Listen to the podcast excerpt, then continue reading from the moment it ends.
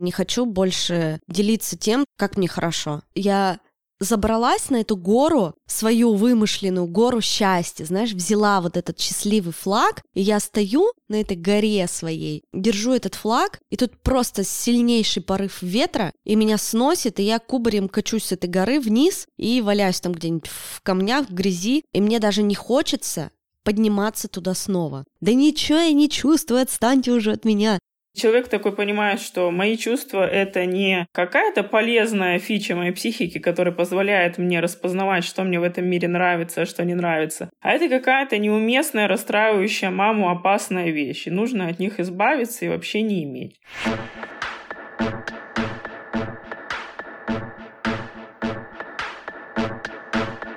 Нормально же общались. Всем привет, меня зовут Оля Микитась, и это мой подкаст «Нормально же общались», в котором мы обсуждаем разные остросоциальные темы с моими гостями. Мои гости — это мои друзья, знакомые, психологи, врачи, а также другие подкастеры, которым тоже есть что сказать и чем поделиться. Начинаем. Сегодня у меня в гостях Карина, гештальтерапевт, психолог, тренер. Карина, привет. Привет, привет. Да, действительно, я психолог и гештальтерапевт, и по совместительству еще фитнес-тренер. Я уже много лет занимаюсь тем, что помогаю людям жить лучше, и сначала в моей жизни это было через спорт и фитнес, а со временем через психологию. И сегодня я предлагаю нам поговорить с тобой о том, почему нам стыдно быть счастливыми. Вот ты счастливый человек? Да, я думаю, я счастливый человек.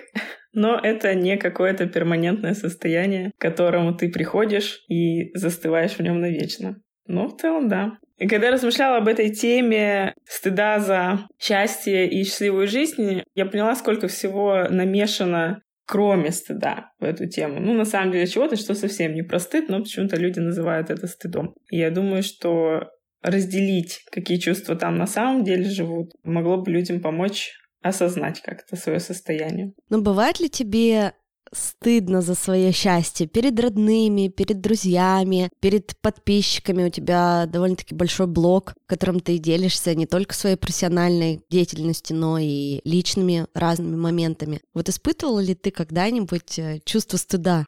Сейчас уже точно нет. Мне знакома неловкость и какое-то чувство неуместности. Но со временем это изменилось, потому что изменился мой круг и изменилось мое отношение к этой ситуации. Я поняла, что счастливый человек — это точно не стыдно, это хорошо. Но сейчас сталкиваюсь с обратным, когда я могу испытать неловкость за несчастье, а за счастье уже нет.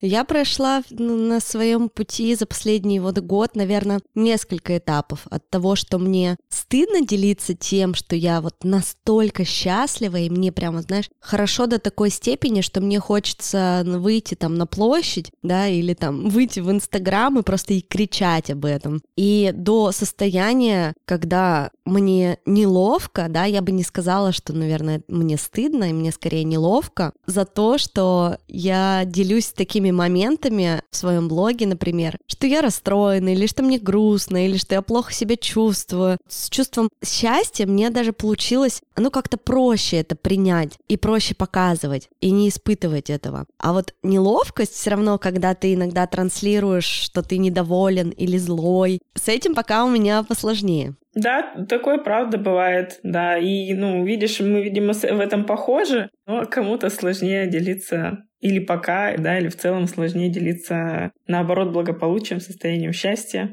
и удовлетворенностью. Такое, такое правда бывает. А как ты думаешь, откуда это все берется? Понятно, что любой психолог скажет, что все твои проблемы там из детства, из э, воспитания, может быть, какие-то фразы, которые мы по возможности должны избегать при общении там со своими детьми, чтобы наши дети в дальнейшем не испытывали таких чувств, да, чтобы им было не стыдно, чтобы они делились этим, своей радостью, заряжали своей радостью других людей. Возможно, это какие-то фразы, как ты думаешь? Слушай, я думаю, что Фразы, конечно, какие-то выделяться могут, но в целом это и поведение родителя, потому что даже если родитель говорит очень правильные фразы, фильтрует свой разговор с ребенком и следит за тем, что говорит, а по жизни ведет себя как человек, которому неловко за собственное благополучие, то работать будет, конечно, пример, состоящий из действий на ребенка больше. Потому что что человек делает, э, это будет заметнее, чем что он говорит. Но Родители могут говорить ребенку, что неприлично чем-то хвастаться, там, не, неприлично там, кого-то расстраивать как будто бы своими, там, не знаю, новыми игрушками или успехами школьными. Я помню, в детстве при матери своей подруги я похвасталась, что у меня очень легко мне дается домашнее задание, и что я могу вот там, не знаю, сочинение за полчаса написать, ну или что-то такое. В общем, я сказала, как вот у меня здорово получается, потому что я собой гордилась, и мне казалось, что я реально аномально быстро и легко делаю то, над чем дети мучаются. А мы, ну, школу обсуждали тогда, младшие классы. И, по-моему, меня либо после как-то мне дома сказали, ну, не, не одернули прямо в моменте, но как-то было что. Ты же знаешь, что вот там у той девочки, при которой ты это говорила, что вот у нее с уроками не, ну, не, не так хорошо, как у тебя. Зачем вот ты это сказала? Как-то с намеком, что что-то девочке будет за то, что она не столь успевает. Я тогда, помню, испугалась вообще, что а что же я наделала? Может, я причинила проблем вообще этому ребенку тем, что поделилась своей радостью на самом деле. И подобные ситуации, конечно, мешают нам в дальнейшем. Если мы, ну, если мы чувствительны и придаем им какой-то вес, запоминаем, вот я запомнила да, на всю жизнь эту ситуацию, то нам, конечно, потом сложнее делиться какими-то успехами и чем-то ну, приятным про свою жизнь. Такое может быть. Ну да, тебе кажется, что ты как будто бы чувство вины тебе, да, это придает. То есть тебе кажется, что ты тем самым своими успехами, своим чем-то, а, что у тебя хорошо получается, ты обижаешь а, неосознанно, абсолютно неосознанно, да, когда ты ребенок там, другого человека. Да, и здесь вот очень важно как раз, вот мне кажется, разграничить вину и стыд, потому что вина она про то, что я в целом-то ничего так человек, но сделала что-то плохое. И вот мне за это стыдно, и, ну, я точнее чувствую вину, и мне хочется извиниться, да, как-то загладить ее. Эту вину можно загладить, да, если она там воображаемая у меня в голове или реальная, я ну, принесла какой-то вред, то вину можно загладить. А стыд — это скорее чувство про то, что я плохая целиком я вообще, ну, не совершила что-то неуместное, а я неуместная. И стыд почему бывает такой разъедающий, что ты не знаешь, как вину его можно искупить, потому что вину, понятно, да, сделал плохое, извинился, там, не знаю, расплатился, объяснился. А со стыдом Человек часто не знает, что делать, потому что он как бы про всего тебя. И вот что сделать? Что, как бы, что себе отрезать, что, как, как как, как стать таким, чтобы стыда не было. Вот поэтому, мне кажется, очень важно понимать действительно, когда мы говорим про дискомфорт по поводу своего благополучия, что там за чувство-то на самом деле. Потому что если я чувствую вину, то получается, я где-то в своем мире своим счастьем кому-то делаю плохо и виновата в этом. И тогда вопрос, перед кем я виновата, каким образом, как мое счастье, что оно нивелирует чужое счастье или у кого-то что-то отбирает. Да, в чем заключается плохой поступок, очень важно сформулировать. Но если человек в это верит, да, пускай это звучит абсурдно, но чтобы разобраться в ситуации, действительно в своих чувствах, не стоит говорить, ой, да ну бред какой-то, лучше, ну, посмотреть, правда, как оно есть, да. Человек может испытывать вину за свое счастье, но, но тогда важно перед кем и в чем конкретно заключается плохой поступок. Потому что у человека может быть очень своеобразное представление о том, как работает мир. Например, что мое счастье лишает кого-то другого его счастья, да, что как будто есть какой-то контракт с судьбой, что ли, что вот пока мне хорошо, там, мама страдает, или если мама страдает, нельзя, чтобы мне было хорошо, пока мама страдает, ну, например. Вот, и очень важно следить за этим, чтобы точно понять, как себе помочь. А если мне стыдно, то я тогда себя целиком чувствую плохой, какой-то неуместной. И, может быть, я тогда считаю, что такому отстойному человеку, ну, не положено счастье иметь, не заслужила, например. Это уже тогда скорее не про вину, а про какую-то недостойность счастья. Это скорее, мне кажется, будет про ощущение плохости себя целиком.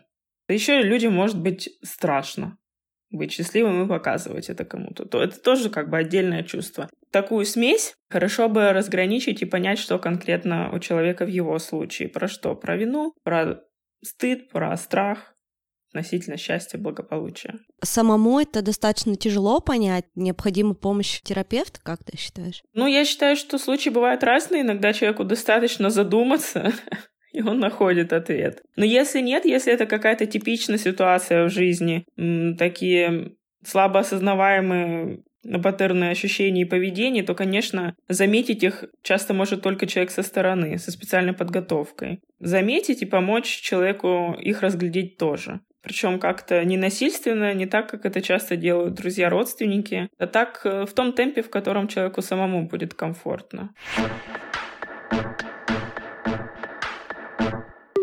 Со мной недавно две ситуации случились, когда я почувствовала, что мне стыдно за то, что я настолько счастливая. Первая была, когда я в августе приехала в Петербург, гуляла, и у меня было такое хорошее настроение, вообще все было. День был офигенный. Ну, прям вообще, знаешь, счастье меня просто переполняло, лилось через край я достаточно, ну, подробно снимаю часто сторис, делюсь там своими ощущениями. И я помню, что я сняла себя в сторис, как я иду по Троицкому мосту, там наложила прикольную песню, и вот я иду просто улыбаюсь, смеюсь, кружусь, и мне офигенно, мне вообще, я не вижу никого вокруг себя, вот есть только я, там, и мой телефон, где я фиксирую свое вот это состояние. И потом, ты знаешь, когда я это выложила, чувство меня накрыло, что я вот этим своим счастьем кого-то могу расстроить. И вот это чувство стыда, что мне стыдно вроде, что я вот так счастлива, но с другой стороны, как будто бы, знаешь, какой-то другой человек там на втором плече на моем говорит, да почему тебе должно быть стыдно? Ты, как никто другой, заслуживаешь этого счастья, ты так долго э, вообще к этому состоянию стремилась, ты так долго работала для этого, и почему тебе должно быть стыдно? И такой второй человек на моем плече такой, ну, да, тебе не должно быть стыдно, типа,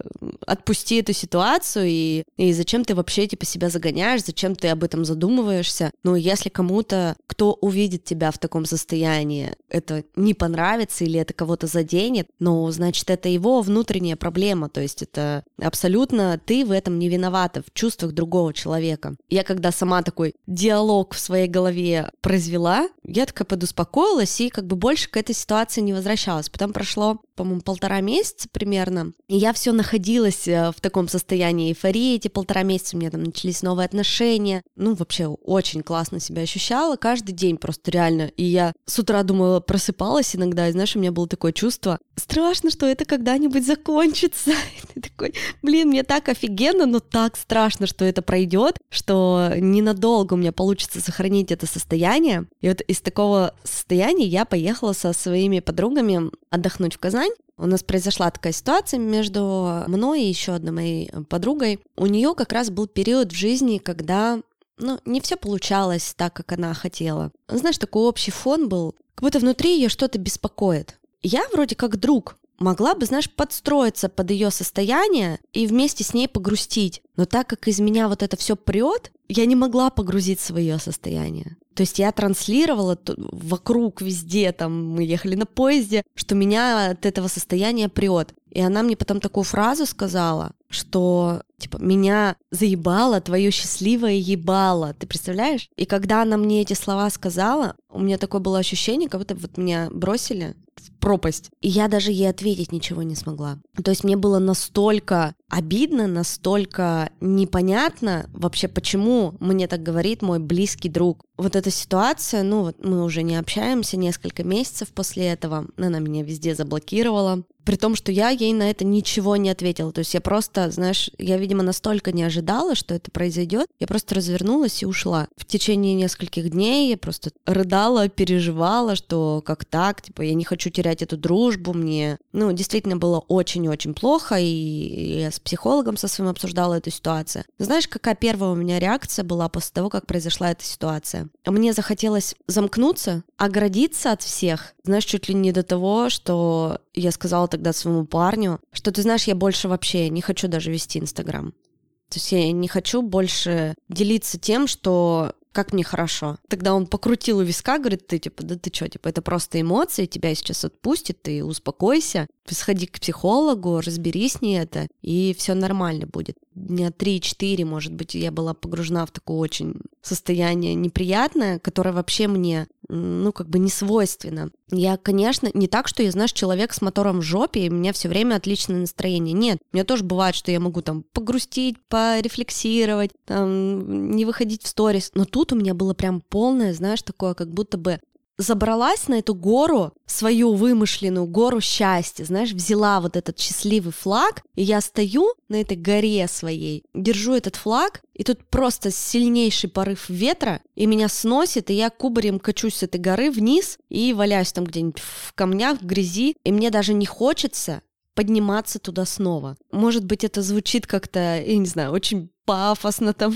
что я забираюсь на какую-то гору. То есть это было именно такое состояние внутреннего пика наслаждения своим состоянием. И одной буквально вот этой фразой тебя сносит, и ты не можешь себя собрать. Мне примерно понадобилось, ну, несколько сеансов у психолога, достаточно такое длительное для меня время, ну, потому что, говорю, жизнь настолько у меня все стремительно развивается и все очень быстро, и поэтому даже тот месяц, который я приходила в себя после этого, я считаю, что для меня это долго. Но я помню, что мне не хотелось так искренне делиться своими чувствами, потому что, знаешь, наверное, самое обидное было, что это был мой близкий человек. Это был мой друг, с которым мы давно дружим. То есть если бы мне написал это какой-то там хейтер в интернете, там, я не знаю, какой-то вообще незнакомый человек сказал, блин, ты вообще, Микитаси, раздражаешь, бесишь, ты э, достала со своим счастьем. Я бы такая, да идите в жопу, типа, мне вообще насрать, что вы думаете, я вас знать не знаю, кто вы такие. А тут, видимо, очень большую сильную роль сыграла, что это был близкий человек. Я уже прожила вот две ситуации, да, такие, ну, достаточно ключевые, которые произошли не так давно,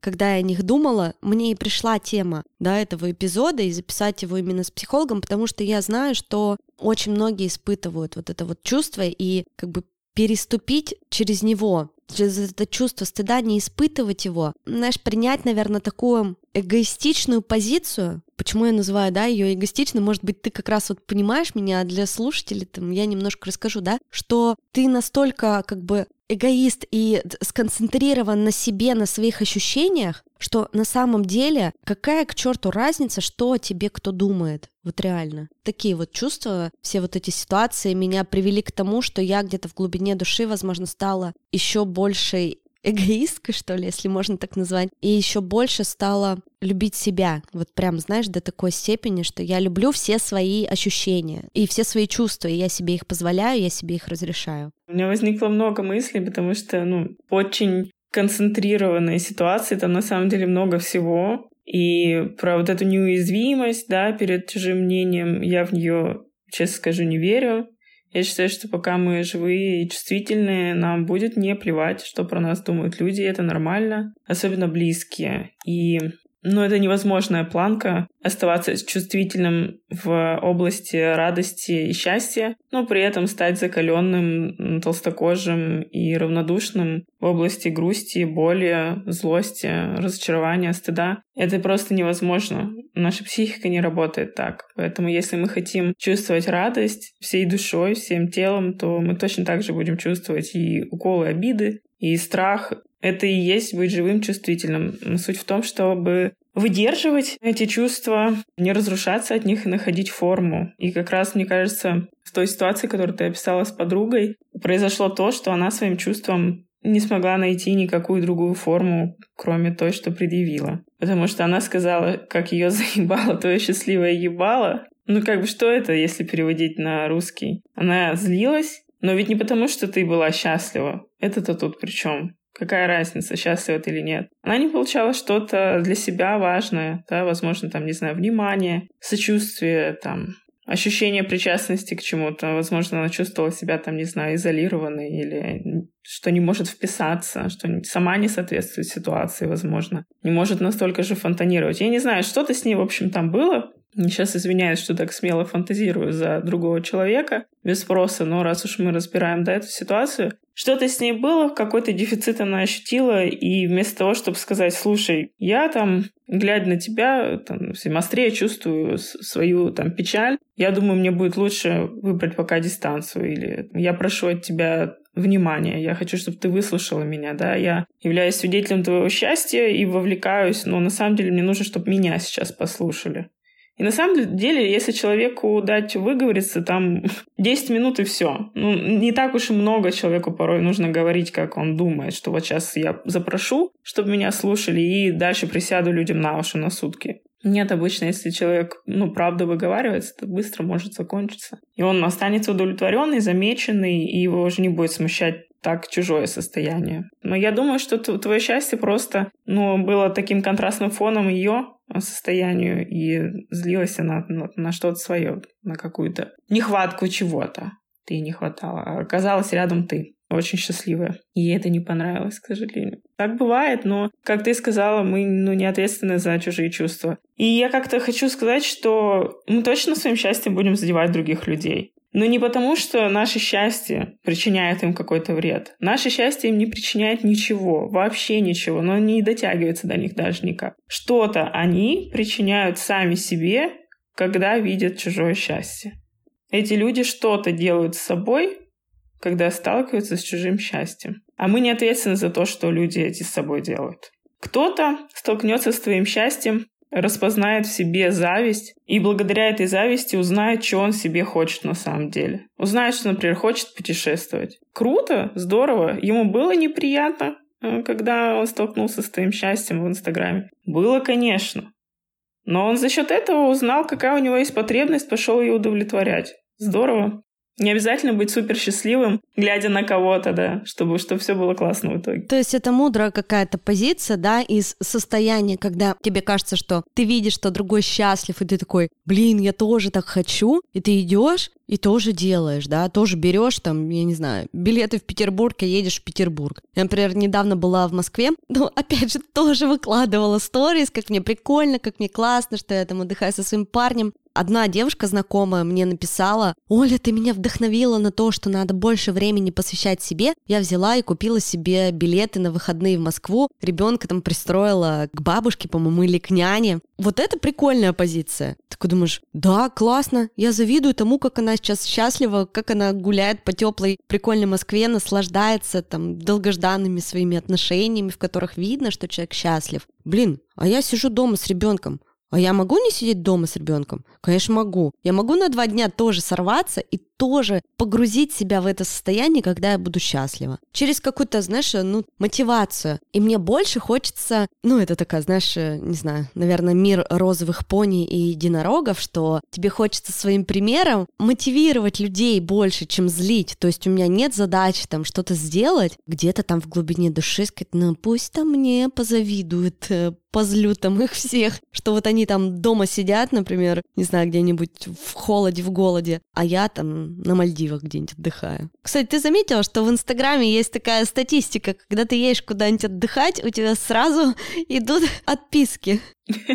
Дай-ка вспомнить. Я слышала об этом, что такое есть у других блогеров, но из-за коронавируса я так давно где-то была далеко и в прекрасном месте. Хм. Что уже забыла, есть были ли отписки у меня? Да, абсолютно, абсолютно. Я уже забыла. Я проверю это зимой этой, когда уеду отдыхать. Вот узнаем. Ну, знаешь, я на это так смотрю, как бы, подождите. Тут не угодишь, понимаешь? Кто-то тебе отпишется, когда ты в осеннем московском, ноябрьском, э, кислом этом ноябре ходишь, депрессуешь. Вот э, я сейчас э, в этом состоянии. Я не, не особо позитивный сейчас человек. Я проверяла архивные сторис, я в примерно каждый ноябрь в этом состоянии. Мне все не нравится, и я очень такая... Не излучаю счастье, мягко говоря. Я просто как-то выживаю до Нового года. И кто-то отпишется от меня в таком состоянии, потому что заебало твое кислое ебало. Там будет вот так. А потом я уеду на месяц в Таиланд в феврале и буду счастливая как никогда в своей жизни. Я буду наконец-то в э, том пейзаже и климате, которые мне греют душу. Вот. И кто-то отпишется на меня, от меня за мое счастливое ебало. Тут не угодишь. А будешь нейтральным, да, будешь ни, ни там, ни сям, без ярких каких-то живых чувств и проявлений, отпишется, потому что да ты никакая вообще, ни рыба, ни мясо. Что ты за человек? Не, неинтересно тебя смотреть. Поэтому отпишутся все угу. в любом случае. Поэтому как бы нужно и жить, кайфовать от себя, от того, что ты делаешь, да, и без оглядки на то, что там подумают о тебе люди. Я, знаешь, еще думала, почему очень многим присуще вот это чувство, что мы переживаем, а что о нас подумают, а как вот все отреагируют. Все-таки такой у нас генетический фон, да, мы там выросли в Советском Союзе, где вообще не принято было транслировать э, ни свои чувства, ни свои эмоции, где нельзя было лишнего слова сказать. Я тут недавно буквально вот вчера закончила читать книгу «Подстрочник», не знаю, читала ты ее или нет, э, воспоминания Лилианы Лунгиной, и это ее такая книга, книга-монолог, по ней тоже снят фильм. В течение всей книги, она такая достаточно толстая, 400 страниц, описана вся ее жизнь, которая сопровождала там очень многие периоды такие ключевые в 20 веке. И вот ты знаешь, когда я читала ее, я так как бы примерно это все понимала, и почему мы такие, да, почему мы такие выросли, почему такие наши родители, почему такие наши бабушки. Но когда я еще это и прочитала все на примере вот реально живого человека, что какие ситуации происходили, насколько они ломали абсолютно человека полностью, то есть они глушили в нем все чувства. И если ты что-то чувствовал, если ты испытывал какие-то эмоции, то ты был неудобным человеком. А сейчас, получается, вот это поколение там наших бабушек, да, наших прабабушек, так воспитывали э, наших родителей. Вот тебе сейчас сколько лет? Мне 32. Мне 29. Ну вот, у нас, значит, примерно одного возраста где-то родители. Их воспитывали так. И, соответственно, они воспитывали так, как воспитывали их. Например, моя мама никогда в жизни мне не говорила, пока я уже не стала взрослым человеком, а, что она меня любит. И это очень распространенная ситуация там среди даже моих знакомых у кого тоже родители достаточно скупы на чувства. То есть это было очень мало объятий в нашем детстве, мало э, чувств. Нас никогда не спрашивали о том, что мы чувствуем. И когда я начала ходить к психологу, который спрашивал меня постоянно, что я чувствую, знаешь, первое время я просто меня эта фраза как током билом. То есть мне, мне сразу хотелось, знаешь, так, да ничего я не чувствую, отстаньте уже от меня. То есть такое как бы сопротивление. А потому что у нас этого нет, то есть в нас это не зашито, мы сейчас это развиваем. Да, и я думаю, что здесь э, наша сложность э, с ощущением благополучия связана не только с тем, что мы не привыкли чувства распознавать и называть, а еще и потому, как специфически нас обучали с чувствами обращаться. Например, тебе в семье никто мог не объяснять, что а сейчас ты злишься, там, а пойдем вот сделаем вот так. По-хорошему, да, что взрослый человек должен делать ребенком, переживающим яркие чувства какие-то впервые в своей жизни ребенок это делает. А объяснять, что это, помогать через них пройти. Взрослый должен выдерживать чувства ребенка, свои чувства, еще что-то э, суметь в этом состоянии, там, помочь выдержать и объяснить.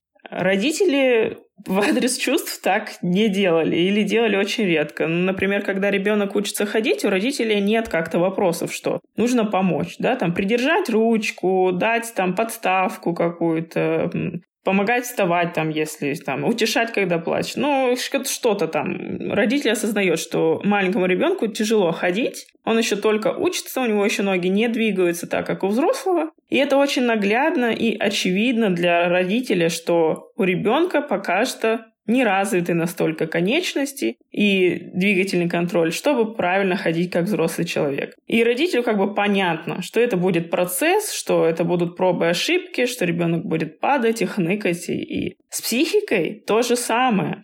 У ребенка она такая же, как ноги. Она тоже еще не умеет распознавать чувства, как-то их проживать в той форме, которая была бы уместна ситуации, там, не знаю, ничего. Она просто умеет чувствовать и вырываться криком или слезами. Все. То есть так же, как ноги, а ей придется пройти много-много ситуаций, как и ногам придется на разные на разные поверхности походить, в горку, с горки, где скользко, где не скользко, где не скользко, прежде чем человек научится нормально ходить. С психикой то же самое. И, по сути, взрослый человек, как обучает ребенка ходить, пользоваться ногами. Так взрослый человек по-хорошему бы, ну, взрослый человек, который не жил там в войну, голод и в коммуналке, должен быть в состоянии ребенка обучать пользоваться своей психикой. Этого мы не проходили, и я сейчас не к тому, что все родители страшные изверги во всем в жизни виноваты, а к тому, что, ну, это просто факт. Мы во взрослом возрасте доделываем сейчас действительно ту работу, которую по-хорошему должны были пройти в детстве. И когда нас обучали что-либо с чувствами делать, но нас обучали их не проживать, распознавать и вербализировать, как-то доносить окружающим, а нас там учили, например, их скрывать,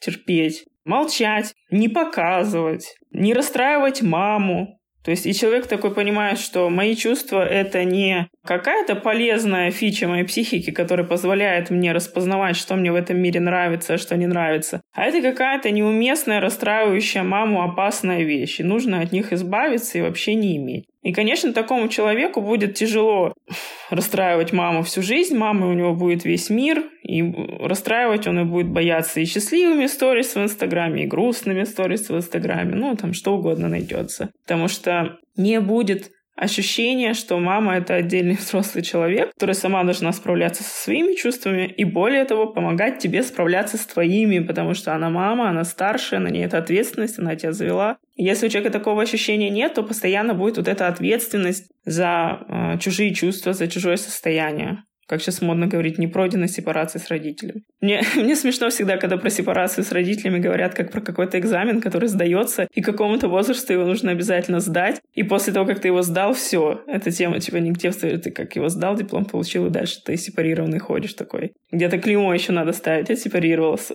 Я над этим всегда смеюсь, потому что в реальности это не совсем так происходит. Но в целом, да, хорошо было бы маме миру вернуть ответственность за их чувства. Мне тут недавно бабушка сказала, что ее подруга смотрит на меня в Инстаграме. Моей бабушке уже за 70 лет. Ну, соответственно, ее подруги примерно столько же. Они такие все, значит, в социальных сетях зарегистрированы. В общем, вливаются в социальную жизнь, за всеми подсматривают. А у меня такой, знаешь, очень честный блог. Я всегда говорю, что я думаю. Мне тут недавно вибратор подарили, я, значит, его засняла в сторис. Потом после сторис с вибратором у меня там дети. Ну, в общем, такой микс обычной жизни. Ну, и я еще люблю иногда матом разговаривать.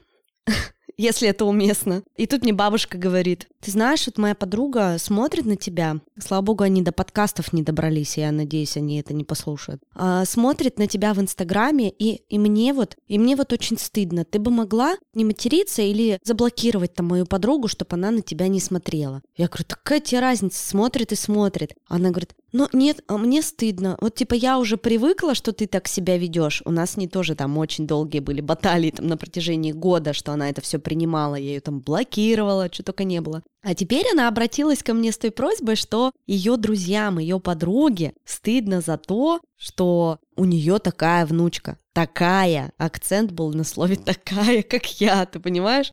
Что я разведена, там, одна детей воспитываю, там, ругаюсь иногда матом, а, выставляю иногда фотки там в одном белье или что-нибудь. Ну, в общем, обычный человек с обычной жизнью, который не стесняется, не боится, ничего не стыдится. Я бабушке сказала, я говорю, ну знаешь что, говорю, ну хочешь, я ее заблокирую, ну типа только ради тебя, чтобы, чтобы ты не расстраивалась, чтобы тебе стыдно за меня не было. Хотя с другой стороны, я могла бы сказать, знаешь что, типа да какая вообще мне разница? Если раньше, например, год назад я еще так с бабушкой прям разговаривала очень жестко, у нас с ней прям были такие конфликты, то сейчас, спустя год, я вижу, что она изменилась по отношению ко мне, да, то есть она как будто бы вот меня такой приняла, что то есть ей ну, как бы уже не стыдно, что ну вот уже ладно, как есть, так есть. Она сама, кстати, недавно сказала об этом. Ну ладно, ну вот такая вот ты есть. Зато другие внуки получше, чем ты.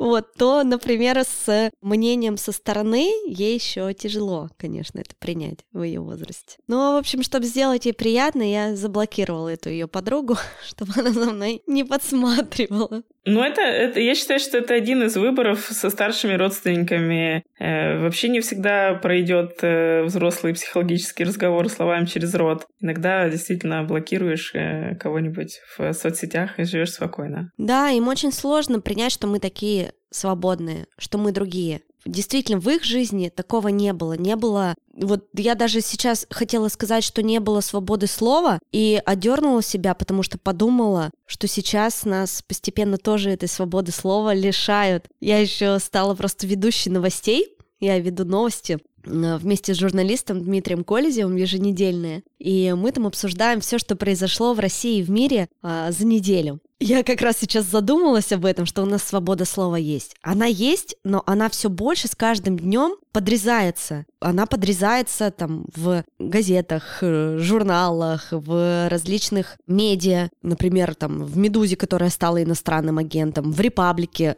где э, как раз вот мой соведущий является главным редактором, они тоже сейчас иноагенты. И я понимаю, что свободы слова-то тоже ее почти нет уже в нашей жизни. Ну, ее все меньше и меньше, точнее, становится. Ну, мне кажется, что в ситуации личного благополучия пока что, если где-то свобода слова и урезается, то у нас внутри в голове.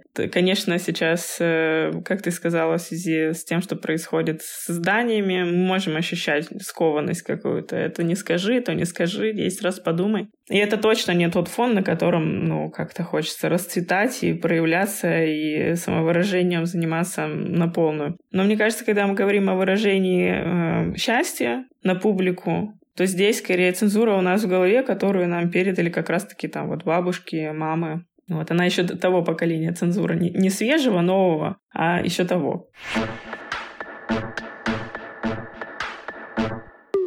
Я думаю, что мы с тобой будем заканчивать. Может быть, еще что-нибудь, какие-то моменты затронем, про которые не поговорили, которые ты хочешь сказать? Да, я бы, наверное, подчеркнула еще раз, что когда мы говорим о трудности демонстрировать свое счастье, да, неловкости за свое состояние перед другими людьми, то очень полезно было бы изучить свои отношения в целом с друзьями, с близкими, с миром, с подписчиками, да, это можно сделать как раз э, у психолога, и тогда, может быть, станет немножко яснее про то, почему лично вам тяжело показывать другим людям свое искреннее, настоящее состояние. И да, действительно, кому-то, как мы говорили, сложнее быть радостным, счастливым, э, беззаботным, не знаю, ленивым, расслабленным, особенно когда в детстве было это очень не принято, и нужно было все время подрываться, когда родители заходят и начинать срочно что-то с занятым серьезным видом делать. Возможно, такому человеку очень сложно будет э, демонстративно как-то на виду быть расслабленным, ничем не занятым и отдохнувшим,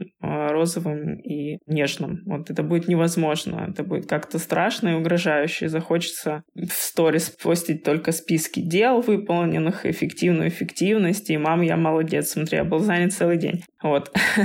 А кому-то тяжелее будет быть э, грустным, например, да, и каким-то недовольным жизнью, разочарованным чем-то, разозленным. Потому что нельзя было расстраивать маму, нужно было, чтобы мамочка устала с работы, всегда была счастливая и отдыхала. Потому что вот э, ты что, маму не любишь, ты зачем вот ее там злишь, расстраиваешь? Мы все родом из каких-то таких ситуаций, и из них мы тащим за собой эту лишнюю ответственность за чужое состояние, которое на самом деле никогда не было нашим, личным, но всегда было состоянием какого-то взрослого человека. И когда вы замечаете, что вам э, что-то тяжело делать прилюдно из-за того, что вы фантазируете о какой-то негативной реакции, то да, скорее всего, это связано с чем-то из прошлого и связано со значимыми для вас людьми. Это не значит, что в личной терапии вы будете сидеть и 10 лет разбирать каждую ситуацию с мамой и бабушкой. Конечно, нет. Вы будете работать над актуальным состоянием, над актуальными ситуациями, там, с друзьями и начальниками. Но корни у этого, конечно, могут быть вот общие, очень давние, слабо осознаваемые. И если вы проговорили один раз ситуацию с подругой и потом снова наступаете на те же грабли, то, скорее всего, проговорить вам придется ситуацию не только с подругой, но и с более давними фигурами вашей жизни, и ничего там страшного нет.